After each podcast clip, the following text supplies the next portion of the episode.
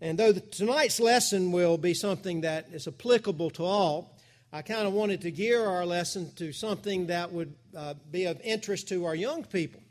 Uh, in fact, some of the things I'm going to talk about tonight, you probably have no clue about what I'm talking about, uh, but our young people perhaps will. In fact, um, I'm even going to make this a little interactive. I'm going to ask you some things, and if you want to know the answer of it, just raise your hand and I'll call on you. Don't want anybody to blurt out at once, but um, uh, I want to share some things with you tonight and see if you can help me out with it a little bit. Um, back in 2001, a movie series began. Uh, that was three movies in all, and it was called The Lord of the Rings, the movie trilogy. And um, I'm sure some of our older folks don't remember this, but our younger folks do remember The Lord of the Rings, the movie. Um, Tammy was telling me this morning that um, that was one, one of her favorite movies now, and that she watches the, uh, the DVDs over and over again. But of course, the movie was directed by Peter Jackson, and he got a lot of notoriety because of this particular movie. And it was, of course, based on um, The Lord of the Rings by J.R.R. Tolkien. And um, interesting thing about this particular movie it was three different movies, but they filmed the movies, all three of them, back to back. In other words, you didn't have a movie come out and wait a little while and start filming another one. Uh, they filmed all three of them in an eight year uh, period, all in the land of um, New Zealand. And um, the cost of the three movies together was over $330 million to make it. And of course, that is a lot of money. But those three movies went on to be, become some of the highest grossing film series of all time. So they made their money back over and over again. In fact, the final film in the series, which was entitled The Return of the King, won all of its 11 Academy Award nominations, and including Best Picture, which had it tied with two other uh, notable movies from history Ben Hur and Titanic. And so um, movie that did extremely well. Well, the basic premise of the movie, and I'm not going to get into a whole lot of detail because um, it has too many hard names and too many fantasies and fictional stuff, but basically, it's the story of a guy by the name of Frodo Baggins. And um, he's on a journey or quest and trying to escape, and he's always running around uh, dealing with different things he's dealing with. But one of the things in the movie, and one of the things that made the first movie so popular, was the fact that uh, as he gets separated from fleeing some goblins, or some goblins chasing him. It shows you what kind of story this is. There's some goblins chasing him. And as he's fleeing from them, he ends up in the caves of the goblins and he runs into a weird little creature by the name of Gollum. And uh, for those of you who remember the movie, you remember how that um, there was this ring uh, that Gollum called his precious. But tonight I want you to think about uh, the fact that the only way that Gollum would help him is if he would win a riddle contest. Uh, basically, um, um, actually, it was Bilbo that went to the. I'm trying to think. It was Bilbo that went into the cave, right? Okay, thank you, Michael. I don't hear you say it.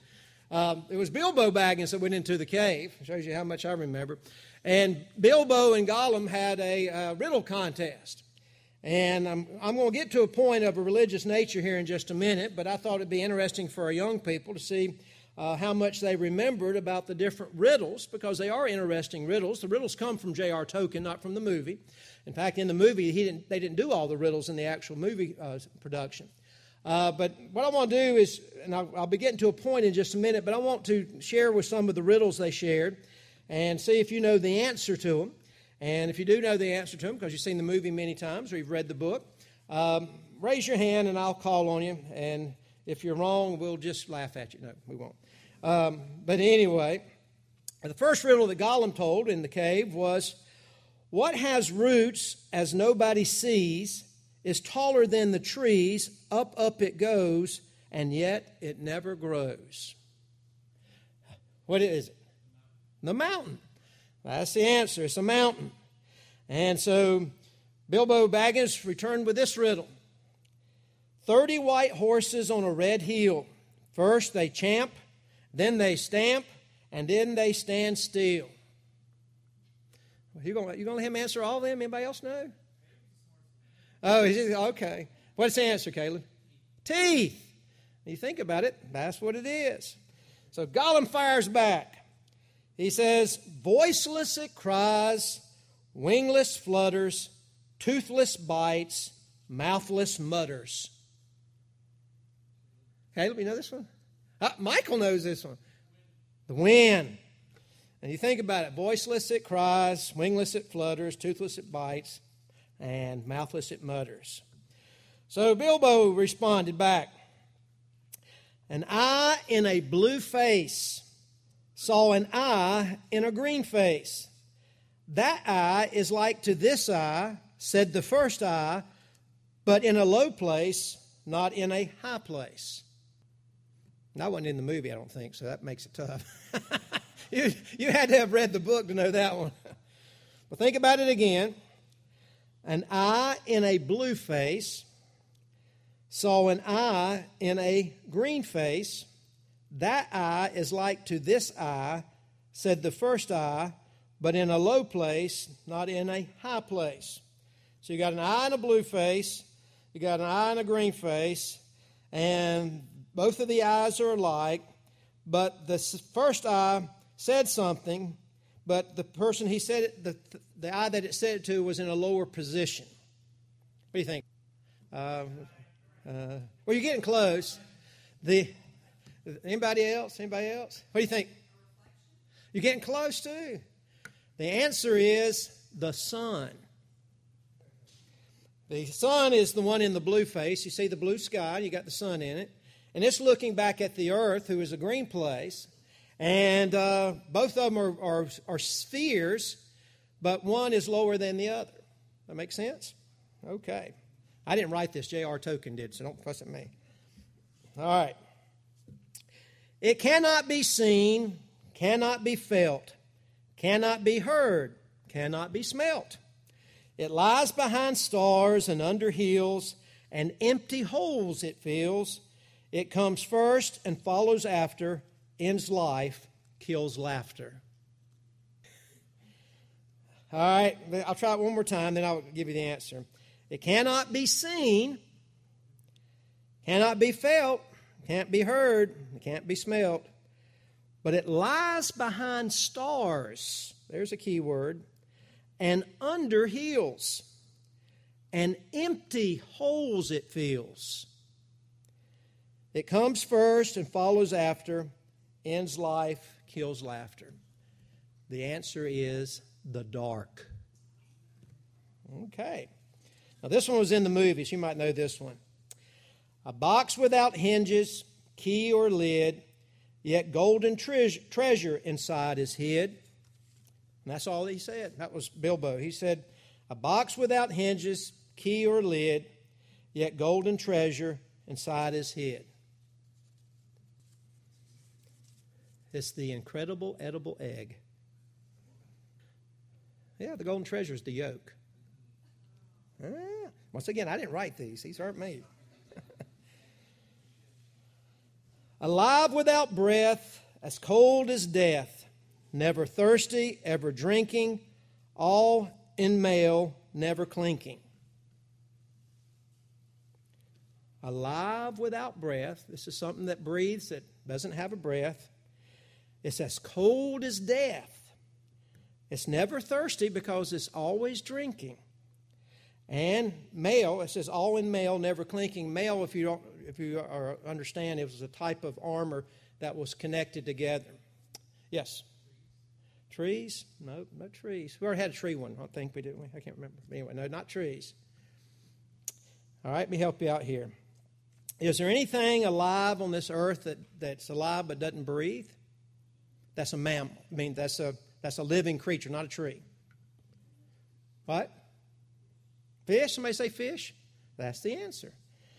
Fish, they don't breathe because they're in water. If you've ever been in, I know Roger has been, been in water, it's pretty cold down there where the fish is. And they're never thirsty. Why? Because they always got water going through their gills. And the mail, uh, the armor it's talking about is the scales of the fish. So it makes more sense. Um, this one, I'll be honest with you, doesn't make a whole lot of sense to me, but since it was in the book, I thought I'd share it with you. No legs lay on one leg, Two legs set near on three legs, four legs got some. I don't know how they where that one even came from, but here's the answer. Answer. It's three answers. No legs on one leg is a fish on a table. Two legs set near on three legs is a man on a stool. And four legs got some means the cat gets the scraps.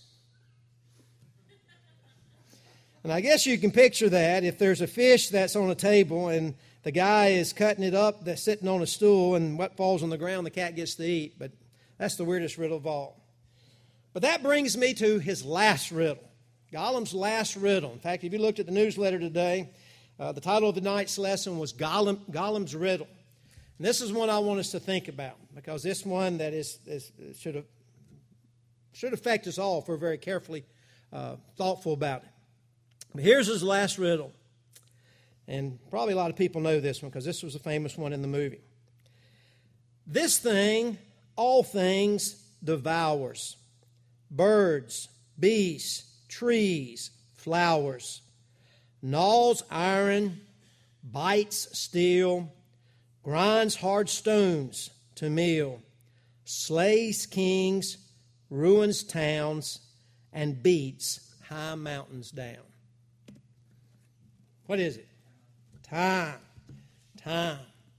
And what he says here, even though this book is a fantasy and, and these particular riddles were clever, but that is something that is very true. Think again about what it's saying. Think about how time does this. This thing, all things devours, whether it be a bird, whether it be a beast, whether it be a tree, whether it be a flower, it has the capacity to gnaw into iron. It has the capacity to bite into steel. It can even grind a very hard stone into meal or into dust. And time certainly will slay a king, and time will certainly ruin a town. And given enough time, time will even beat a mountain down.